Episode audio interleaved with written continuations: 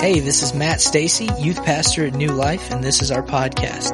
I hope that the preaching and teaching you listen to here encourages you and strengthens you in your walk with God. This podcast is a ministry of New Life, and as such is completely free to the listener. That being said, if you feel led to give to this ministry, we want to make that available to you. You can text GIVE to 833-793-0451. You can also give online through the Tithely app by searching New Life Tabernacle. Thank you, and we hope you enjoy the message.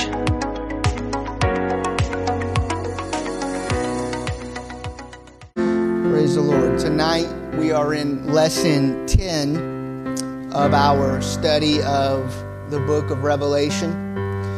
We are looking at the seventh of the seven churches of Revelation.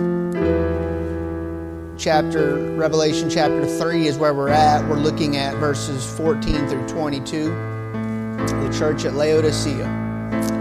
If you wouldn't mind, would you pray with me over this and then I'll allow you to be seated. Jesus, we thank you for another opportunity in your house to hear your word.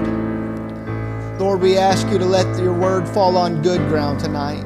God, help me to teach in a way that you can anoint. Help me to say everything you'd have me to say, nothing more, nothing less. Help us to be doers of your word and not just hearers only. God, let your word get in us and affect change in us. In Jesus' name we pray. Amen. You can be seated.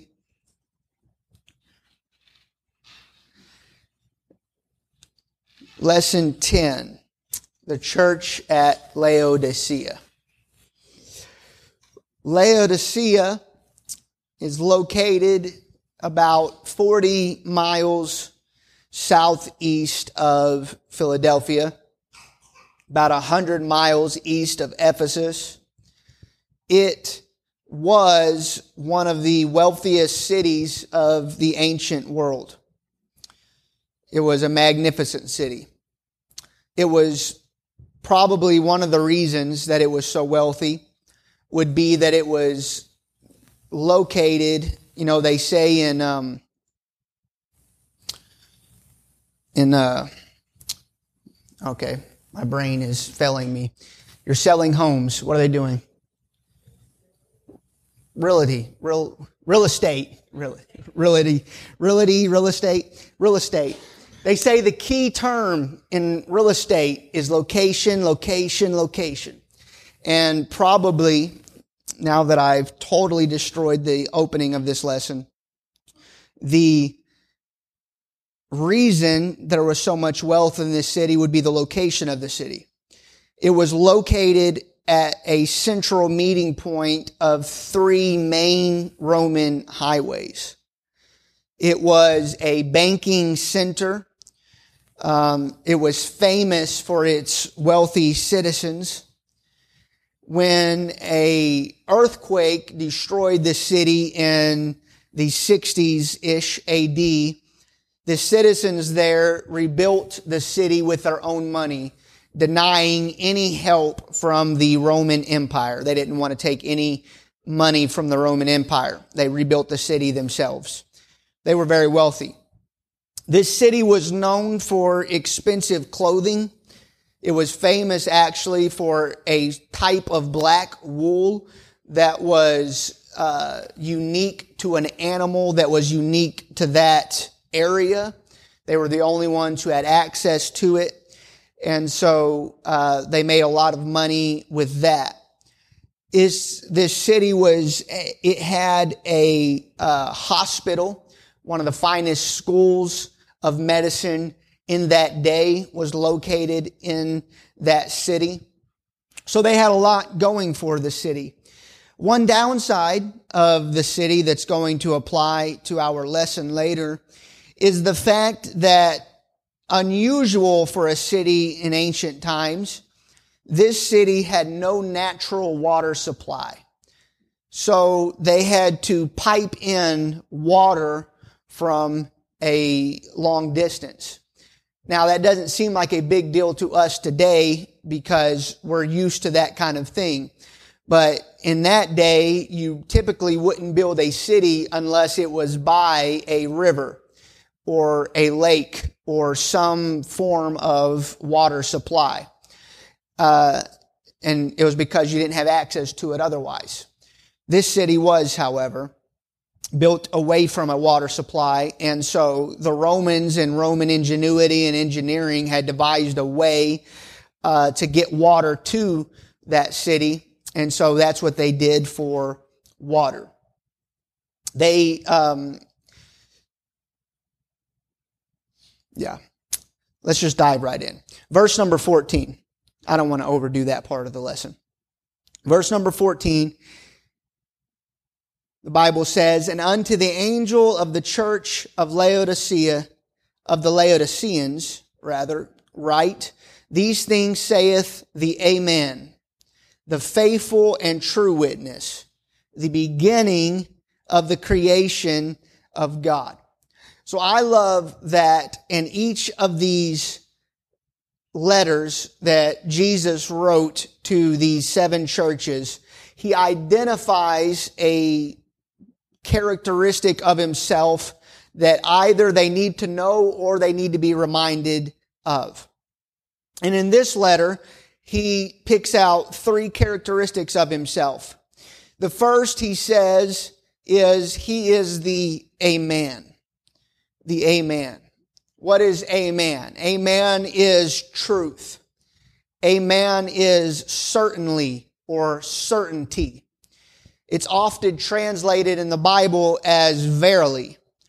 When a preacher preaches truth, and I hope that we listen, uh, one downside, if there is a downside about the South and Southern Christianity, is the fact that the louder the preacher gets, the more excited the crowd gets.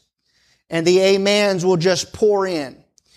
And there's a point, a point that that becomes a little bit unhelpful because uh, sometimes the listener, and I've been, um, I've been in trouble myself of doing this. You almost stop listening to the preacher, and you're just excited because he's excited, and so you get to saying amen because uh, he's excited.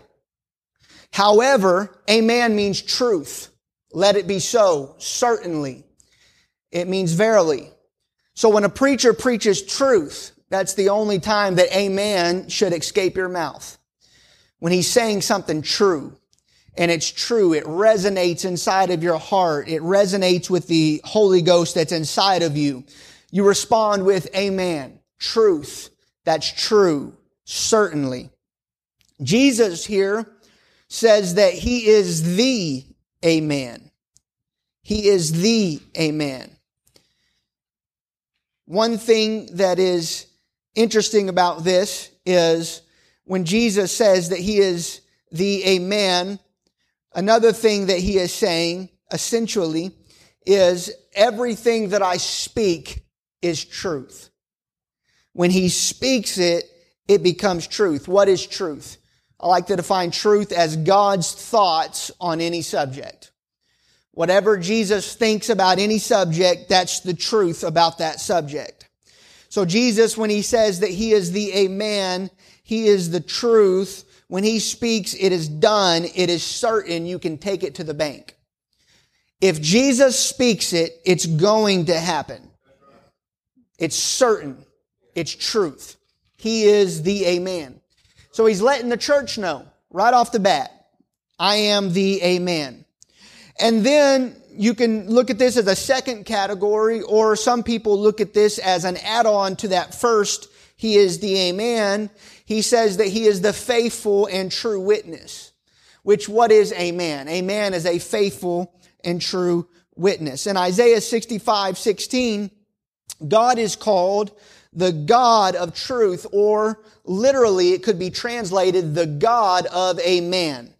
He is the God of truth. So Jesus says that he is the Amen, the faithful, and the true witness. Amen. Then he says he is the beginning of the creation of God.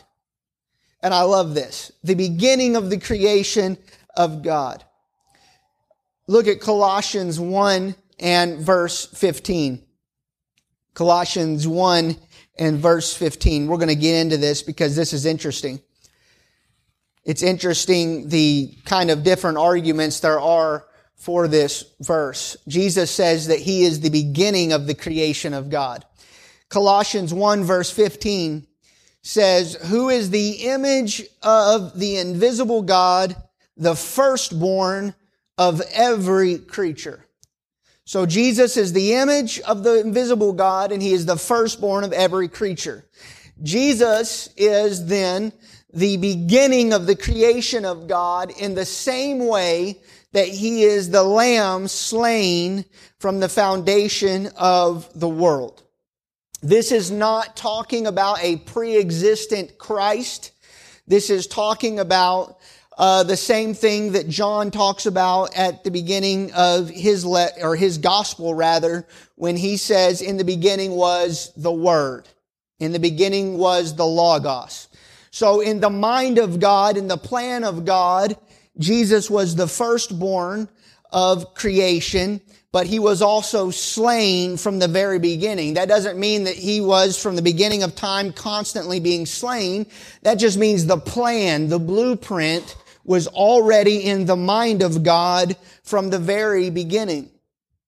But this word also, it's archeia in the Greek. It has a secondary meaning, uh, also. And some people see a conflict here, but I don't see a conflict here. I think that we draw both of this, uh, these rich meanings out of the Word of God here. When Jesus says that He is the beginning of the creation of God, I think that He's also saying that He is the, in fact, it, that word beginning, and this is why there's so much argument, it can also be uh, translated origin or first cause. So we have here, Jesus is the origin or the cause of the creation of God. In other words, Jesus was saying that he wasn't just in the beginning in the mind of God, he was the creator himself. Only one God. I don't know how people get three out of this. Jesus himself says that he is the beginning. Look at Colossians chapter 1, 16 through 19. For by him, talking about Jesus, were all things created that are in heaven and that are in earth, visible and invisible, whether they be thrones or dominions or principalities or powers. All things were created by him and for him. So Jesus was not only the, he, he was the God from, from the very beginning. Amen. If we could just put it succinctly and say it that way. Verse 17 says, and he is before all things. So Jesus says in Revelation, I am the beginning of the creation of God. Paul says in Colossians, Jesus was before all things and by him all things consist. That means Jesus is holding together all things. He makes all things function as they should. And he is the head of the body, the church, who is the beginning, the firstborn from the dead, that in all things he might have the preeminence. Verse 19, for it pleased the Father that in him should all fullness dwell. In who? In Jesus. Amen. One writer asked the question, powerful question, is Jesus in the Godhead or is the Godhead in Jesus? The Bible says that the Godhead is in Jesus. All the fullness of the Godhead is in Him. So Jesus says that He's the one that created everything. Everything is by Him. Everything is for Him. He's from the beginning. Jesus says that he's the Amen. He's the faithful and the true witness. And then Jesus gets into his, um, his letter, if you will, the depth of the letter to the church at Laodicea. It's interesting. This is the only church out of the seven churches that did not receive one positive statement from the Lord.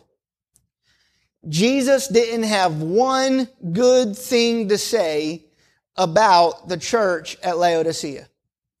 That's tough. In every one of the churches, He would say something nice and then he would say something hard. Uh, in some cases, two of the cases, he only had good things to say. But here, he's only got bad things. He's got criticism. He's got a rebuke. So let's look at that really quick. Verses 15 through 17. I know thy works, that thou art neither cold nor hot. I would thou wert cold or hot. So then, because thou art lukewarm and neither cold nor hot, I will spew thee out of my mouth. Because thou sayest, I am rich and increased with goods and have need of nothing, and knowest not that thou art wretched and miserable and poor and blind and naked. Tough, tough comments from the Lord. Jesus starts it out as he does with every other letter, and I've mentioned it every time I've drawn attention to it on purpose, and I can, I must do so again here. Jesus says at the beginning, I know your works.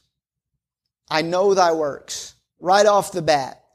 Every church that Jesus writes to, the first thing he wants them to know, he's not pulling any punches. He's not hiding anything from them. He says, I know your works. I know everything you've done. I know everything you're doing. He says, I am the, I am the one that sees all and that knows all. He says, I know thy works. And then he gets into this discussion of hot and cold and lukewarm. In order to understand what the Lord is saying here, we have to know a little bit about the geography, if you will, of the region. So 10 miles to the east of Laodicea, you would come to the town of Colossae, and there you would find cold springs, many cold springs. You'd be able to get a nice, refreshing drink of water from those cold springs. Then, if you were to travel six miles to the north of Laodicea, you'd come to the city of Hierapolis. And there you would find hot springs and you could um, you could get in the hot springs and you could recover from soreness, whatever it is. A hot tub's good for all kinds of stuff. Amen. I wish I had one in my life in Jesus' name. One day. So you've got 10 miles to the east, cold springs. You've got six miles to the north, hot springs.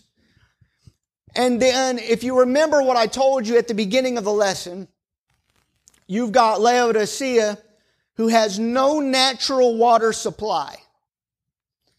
They're stuck. They actually have to pipe in their water from another water source. And if you know anything about that, you know that as the water's traveling, it's traveling across stone and stuff. And by the time it gets to where it's going, the water is no longer cool and refreshing or no longer really warm. It is just lukewarm. And not only is it lukewarm, you might could get by with just lukewarm, but the water would typically be bitter and it would be chalky and full of debris that it would catch along the way by traveling along those stone uh, aqueducts. So this is the situation that Jesus is writing about. See, we look at this too many times with Western eyes. You've got to go back to the beginning to understand what, it, what Jesus is communicating here. And so whenever he writes about hot and cold and lukewarm, immediately the people in that day would have known and their attention would have been drawn to their situation. They knew where to go to get cold water. They knew where to go to get hot water and their city was stuck with lukewarm, bitter water. What Jesus was telling this church is that the condition of their church mirrored their water supply. Jesus said that it was lukewarm and it was useless. That's what Jesus is trying to communicate. Jesus said, I would rather you were hot or cold than lukewarm, like your water supply. Because if you were cold, you can drink that. There's, there's, there's a, there's a, there's a benefit to having cold water. And there's things you can do with hot water. You can cook with hot water. You can, you can recover with hot water. There's uses and benefits for it. But lukewarm water, there's nothing that it's good for. It's useless. There's no edification that comes from a lukewarm water supply. And that's what Jesus is rebuking the church for. We've got a useless church in Laodicea. They're not hot. They're not cold. They're just useless. They are lackadaisical. They are uncaring, unmoved.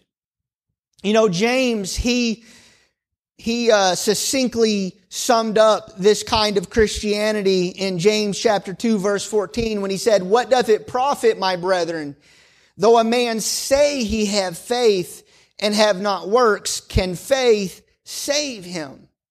See, the people in Laodicea, they're spiritually bankrupt. They have the right title.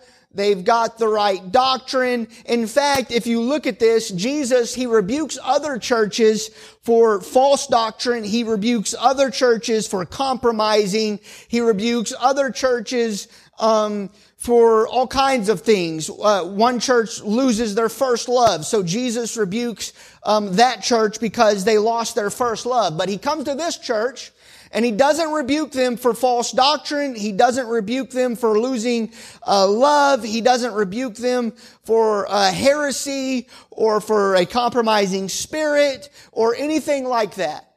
Instead, what Jesus is so stirred up about is the fact that they are just casual. Casual Christianity. Unmoving, uncaring, apathetic. There's no growth. There's no fruit. There's no sign really that they are a Christian outside of the fact that they believe the right thing. And people, the sign on the door says apostolic church and they're dressing right and they look right and they've got all the motions down and the things down, but there's no move of God in the church. There's no spirit in the church. There's no life force that's there. They were spiritually bankrupt, indifferent, apathetic, unmoved. That's what we would, how we would describe a lukewarm church. I want to point out, and I'll point it out several times, that he's not writing to lost people. I've, I've heard people, um, they sum up kind of the, that portion of scripture and they say, see, Jesus is saying that it's better to be either saved or totally lost than somewhere in the middle. And that's not what Jesus is saying. Jesus was talking about usefulness and unusefulness. And he was rebuking a church because of their unusefulness. He was talking to believers and he wants from us to be useful. I pray, I pray in my, this is, this is something that I've got to pray often and it stirs me up. I want to be considered profitable by Jesus. I want Jesus to look at my life and think that's profitable. That's hot. That's cold. That's useful. I can do something with that person. That's what I want from Jesus. I don't want Jesus to look at my life or my ministry and think to himself, there's, I don't know anything that I can do with this person. And that's what he sees here at this church. It's not that they are backslidden to the point where they're ungodly and they're worldly. The problem is they don't care. They don't care. They're doing things themselves. They're wrapped up in the agenda. They're wrapped up in, in, in trying to figure things out themselves in the, in the program. You know, we're living in a day where we've got self-help and, and there, there's self in everything. Self-help books, self-help courses, self-love, self-revelation. You've got all kinds of self, self, self, self. And if you could sum up this church in any way, that would be it. It's a self-help church. This church just believed they could accomplish everything on their own.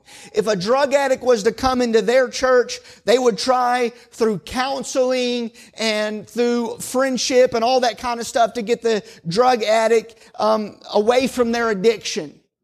But a spirit-filled church, our first response to somebody that is addicted, to somebody that is lost, to somebody that is struggling is I want to get them in touch with Almighty God. I want to get them touched by Jesus. I want the Holy Ghost to move on them. But not this church. This church has got it all figured out and they really don't need Jesus. That's the condition. And so Jesus uses one of the strongest rebukes in the entire Word of God the entire thing, Laodicea receives one of the strongest rebukes from Jesus. What did he say?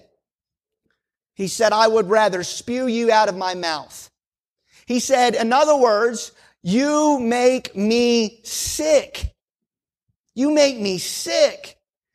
It's not that you're completely backslidden or on fire for God. That's not what he was talking about with hot and cold. He's talking about usefulness. And you don't care to be useful to the kingdom of God. And that makes him sick casual Christianity, apathetic, just come to church, go through the motions, nothing changes, nothing moves, go home and do the same. And Jesus is like, that's not what I'm all about. I came to seek and to save. Jesus came to touch and to change. Nothing should stay the same when Jesus gets a hold of a life. You ought to be able to tell a difference between not just who you were when Jesus found you, but you ought to be able to tell a difference today than who you were last year and even last month. There ought to be signs of growth in your life. And so Jesus gives that strong rebuke to the church because they were just going through the motions. Nothing was changing. The church in Laodicea. Jesus said, you make me sick. Here's the condition of the church. The church was wealthy and the church was large. Wealthy and large. Too many times we believe that that is all that matters. And this church, wealthy, large, apparently believed that they outgrew their need for God. They operated, catch this, so well in the flesh that they believed that they had no need for the Spirit. We've got all of it figured out. We don't need that extra something, that move of God. See, that's the thing. You can't control. I know that, I know there are people in our world today that feel like they can, that they can control the spirit. But that's an element you can't control. The wind blows where it wants to, John said. The wind does what it wants to, but we've got to have that element. Without that, with that, with that, with that element missing, nothing matters. Doesn't matter how well we've got it figured out in the flesh if we don't have moves of the Spirit. So here's this church operating so well in the flesh that they neglected or really believed that they had no need for the Spirit. And this is what Jesus said. Jesus said, you say, have you ever seen one of those memes where uh, it says basically this is this is what I see, and then it's got a nice picture, and then it says this is what everyone else sees, and it's like a, a crazy picture, one of those kind of memes. This is basically what Jesus has got going on here. He says, "You say that you are rich. You say that you are increased with goods. You say you have need of nothing. But here's the truth." You're wretched and you're miserable and you're poor. And that poor is, is that word there's the strongest word you can use for poverty. It means grinding poverty. It means reduced to begging. You're poor, as poor as you can get, and blind and naked. See, what happened with the church of Laodicea is it's very easy to mistake uh, material wealth for spiritual wealth. There's so many people that mistake the good things in life, the blessings for God's favor and the bad things in life um, for God's wrath, and that's not always the way that it's true. And so you've got this church, and they've mistaken material wealth for spiritual wealth. So because they're rich and they don't need anything, and they've got it all together, they feel like that they are spiritually healthy, and the opposite is the truth. The saddest part about the church in Laodicea, the, the saddest part of all, is the fact that they were lukewarm and they didn't know it. They were shocked probably that Sunday where this letter's being read, people sitting on the pew. They're wealthy. They've got it going. They've got the programs down. They've got everything down in their flesh. They, they, they, they've got all the systems. They know everything's working, but there's no move of God and they still think that they've got it pretty good. Their church is doing good. We're growing. We're wealthy. We've got influence, or at least they thought they had influence. And Jesus is sitting here saying, the truth is you're lukewarm. You're useless probably one of the wealthiest churches of the day, and Jesus says, you are useless because there's some things that money cannot buy. What are the signs? What are the signs of a lukewarm church? What are the signs of a lukewarm individual? This is where we do some soul searching.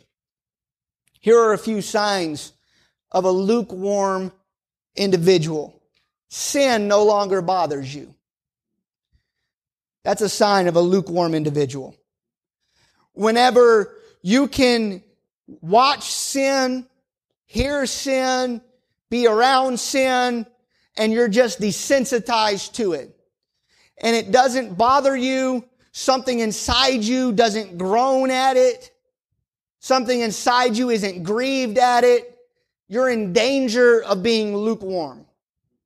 If you can read about thousands of abortions being performed and your thought is, who cares? You're in danger of being lukewarm. If you can watch the LGBTQ community and the agenda that's going on and the I'll just say it, the abuse of children today where parents are taking young, young children and are telling these children that they don't really have a gender and you can pick whatever gender you want. And that doesn't bother you. That doesn't stir you up. That doesn't cause you to want to pray. You're lukewarm. You're desensitized. You need to get back into the prayer room. You need to get back a hold of God. Something's got to move you.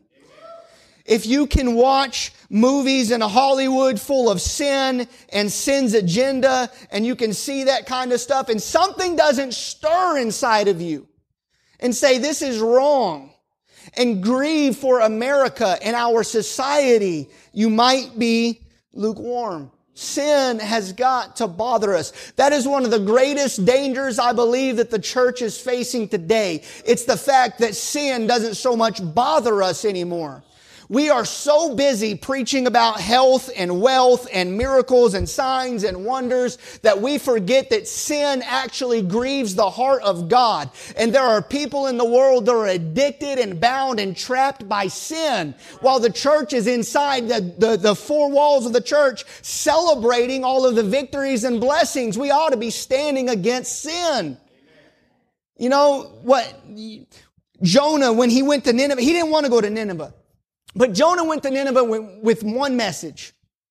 He didn't go to Nineveh and preach a merciful God. He didn't go to Nineveh and preach a loving God. And God is merciful and God is loving and God is just. And we serve a great and mighty God. But God gave Jonah one message to go to Nineveh. And you know why Jonah didn't want to go to Nineveh? Read the story. Jonah didn't want to go to Nineveh. And this is just amazing because he was a man of God. Jonah didn't want to go to Nineveh and preach, not because he was afraid. Jonah wasn't afraid of the reaction of the world. Jonah wasn't afraid that they were going to throw stones at him or they were going to try to persecute him or they were going to try to kill him. You know why Jonah didn't want to go to Nineveh? Because whenever he preached sin and judgment to Nineveh, Jonah was afraid that God was going to save them, that they were going to repent, that they were going to turn.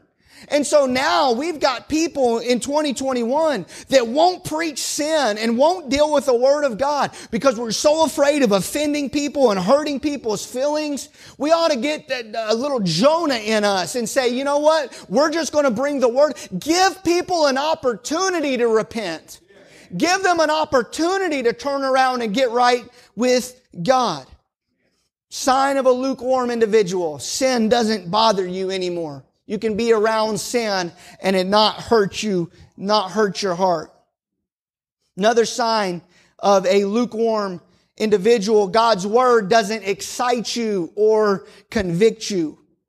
If you can hear the word of God and you can be unmoved through the entire thing, and nothing inside of the word stirs you or moves you or convicts you or excites you, you might be lukewarm.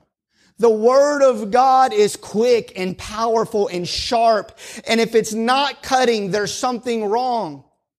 It ought to get a hold of you and get inside of you. Another sign of a lukewarm individual, God's spirit doesn't move you the a move of God can be happening and you can just sit there unmoved, unchanged, nothing happening, and it's just like another moment. Another sign of a lukewarm individual, worship doesn't interest you. Worship doesn't interest a lukewarm individual. A lukewarm individual can sit in worship and just do nothing and, and watch everyone else get involved and never once the entire time even feel a need to lift up holy hands unto God. That's a lukewarm individual. And I'm not talking, I don't believe that there's a certain blueprint for the type of worship that you've got to bring to God, the type of praise. You can be one that goes crazy and dancing in, in your worship. You can be an individual that sits quietly in your area and you've got your hands lifted, but you've got pure tears coming down your face as you worship. Both are pure and pleasing to God because it's sincere praise and worship to Him. But what's unacceptable to him is standing in his presence unmoved with no desire to do anything. No moving at all. That is lukewarm. That's lukewarm Christianity. The lost. This is another sign of a lukewarm individual. The lost doesn't burden you. You look at your world, you see them sinning, you see them lost, and you're unmoved by it. Callous, unconcerning. I don't mean that you've got to beat down every door in your neighborhood. But when you see someone caught in sin, I wonder is, is one of the first thoughts that come to your mind, God save them. Whatever you've got to do, bring them back to the house of God. A lukewarm individual is unconcerned about the lost. One preacher had this quote, and I believe it's a powerful quote. He said this, he said, Lord, Make me a crisis man. Let me not be a milepost on a single road, but make me a fork that men must turn one way or the other on facing Christ in me. And that's what we need more than anything today. We need to be crisis people. You know what the sign of a lukewarm individual is? People meet you and they don't even know if you're a Christian or not. They have no inkling or idea. You're just a signpost on their road. They just keep walking the road that they're on. No problems. But somebody that's hot or cold for God, a useful somebody, somebody that's not lukewarm. They're the type of person that when somebody meets them, they've got a decision to make. They come face to face with God and you with Jesus in you. And they have to decide, do I want to follow like they or do I want to go my own way? And you know what? Sometimes they go their own way. In fact, the majority of the time, they're going to go their own way. But you, they have to be able to make that decision. You don't want to be lukewarm and uncaring to the world. They ought to be able to see Jesus in you and it ought to force them to make a decision. We don't want to be lukewarm. We've got to be crisis people today cause a crisis for everybody that meets you. a Jesus crisis. Make them choose. Do I want to be this or do I want to keep going my own way? But don't leave them unchanged, unstirred, unmoved. Let's look at verses 18 through 19. I counsel thee, this is Jesus talking, to buy of me gold tried in the fire, that thou mayest be rich, and white raiment, that thou mayest be clothed, and that the shame of thy nakedness do not appear, and anoint thine eyes with eye salve, that thou mayest see. As many as I love, I rebuke and chasten. Be zealous, therefore, and repent. Jesus tells them, buy from me. He says, buy gold from me.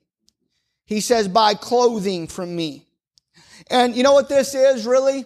This is a strong critique of their self-reliance. This is a strong critique of this idea that the answers are in man. Because the truth is, if you read those things that Jesus says buy, those things cannot be bought. There are some things, and I believe that's the point that Jesus is making to them. He's telling them in almost an ironic way. You've got all your wealth. You've got all your money. You're well to do. You've got it all together. Why don't you buy these things that are necessary? Don't you realize that you're poor? Don't you realize that you're naked, that you're blind, that you're miserable? So come to me and buy these things. You're spiritually poor. You're spiritually blind. You're miserable. Come buy these things from me. He's kind of saying it in that way, but he's knowing that these things are a free gift from God to anybody who would search them out, to anybody who would desire them, to anybody who's not lukewarm, to anybody who uh, presses for them. They're available.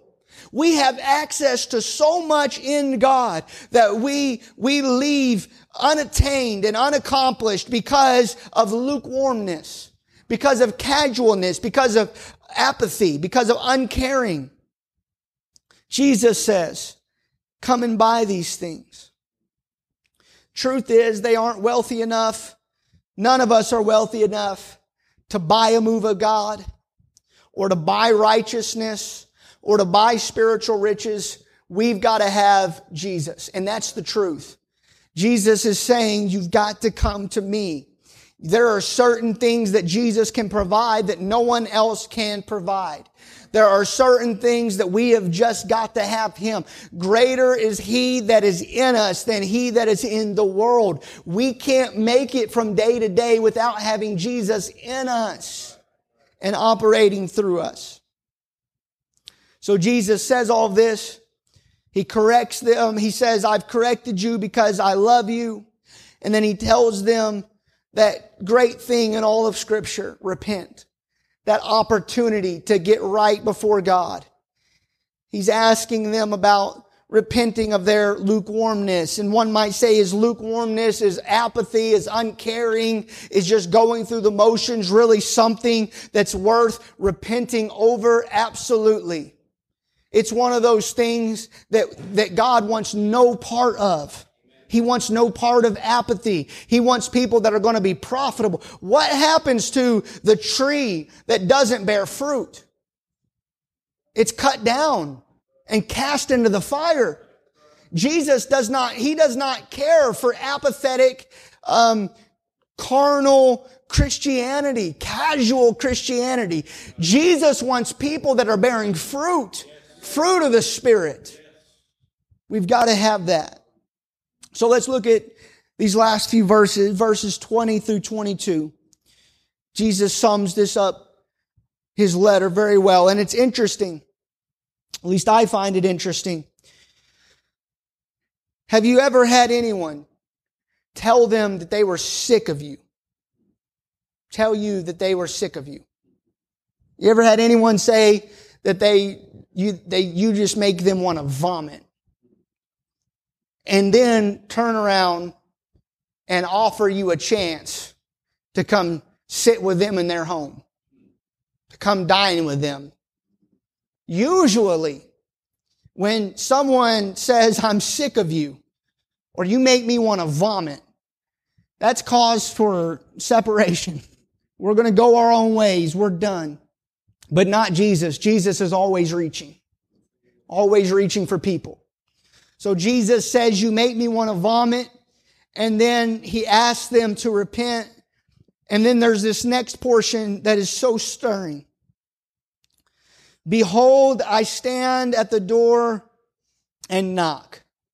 If any man will hear my voice and open the door, I will come into him and will sup with him and he with me. To him that overcometh will I grant to sit with me in my throne, even as I also overcame and am sit down with my father in his throne. He that hath an ear, let him hear what the Spirit saith unto the churches. Many have understood this to be a call to unbelievers. Jesus is standing at the door of the unbeliever's heart. If you'll just let him come in, if you'll just be baptized in Jesus' name, filled with the Spirit. This is not what this is talking about. This letter is written to believers. People that have already had the gift of the Holy Ghost. They've already been baptized in Jesus' name.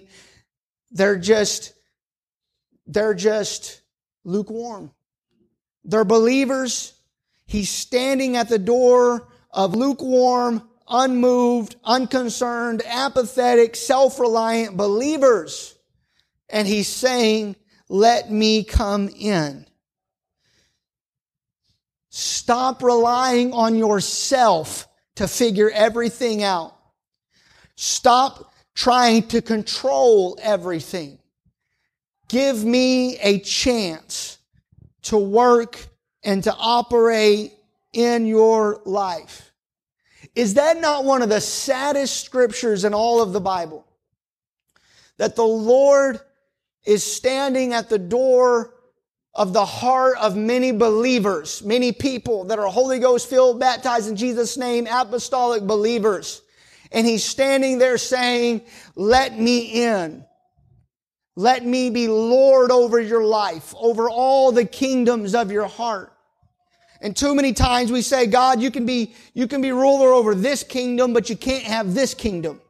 And you can touch this area, but you can't have this area. And Jesus is standing there and he's saying, let me be Lord of all.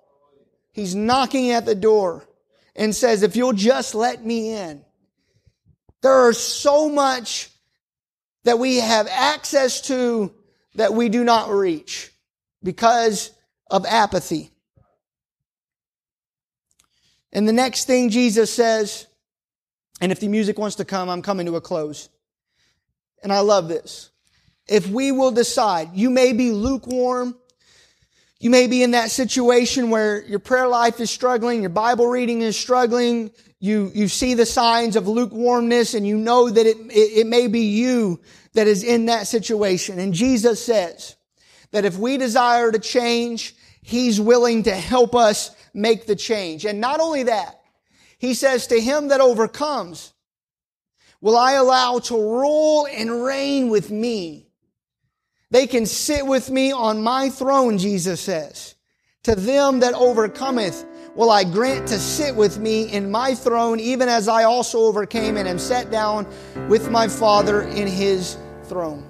There is so much power that we have access to if we will just decide to let God rule in our hearts. Stop making decisions. You know, these, these uh, motivational videos, and I love motivational videos because I'll watch a five minute clip and, and feel like I can just conquer the world. But you know, the truth is, I can't. It's, there's no greatness in me alone. That's not true, it's a lie. Everybody says, look inside of you. Let God pull that greatness out of you. No, there's no good but God. There's no greatness in me. Anything that is good in me, God does it. Anything that is great, God makes it, God gives it. It's not me. I don't want to be self reliant. I don't want to try to pull myself up by my bootstraps. I don't want to be that kind of person. I want to be the person that at the end of the day says, everything that I have is Jesus's. Jesus is the reason I'm here. Jesus is the reason I'm saved. Jesus is the reason my family is saved. Jesus is the reason I'm still able to go to church. Jesus is the reason I haven't backslidden or fallen, fallen away because I've allowed Him to rule the kingdoms of my heart. Why do I have peace? Because I've allowed Jesus to be Lord of all. That's the truth. You don't need any more self help books, how to overcome in 10 different steps. What you need to do is get in touch with Almighty God. Almighty God. Amen. If you want to stand. This is the last of the seven churches. And Jesus said to each of these at the, at the end, He leaves this statement. He says, He that hath an ear, let him hear what the Spirit says unto the churches. So Jesus is saying, if you've got an ear, then this message was not just to the seven churches, it's to you. It's to anyone who is able to hear. And if you're spiritually discerned, if you have the ability to be moved, to be convicted, to be excited by the word, then that means that you've got an ear. He says, Let them hear. And James said, and I love it, Lord, don't just let us be hearers of the word, but let us be doers of the word. Let's move from hearing to doing. Amen. I wonder if we could find a place to pray tonight. Let's ask God, God, make me, make me useful. God, make me profitable to your kingdom. Lord, let me be hot or cold. Let me be useful. If you can use anybody, use me.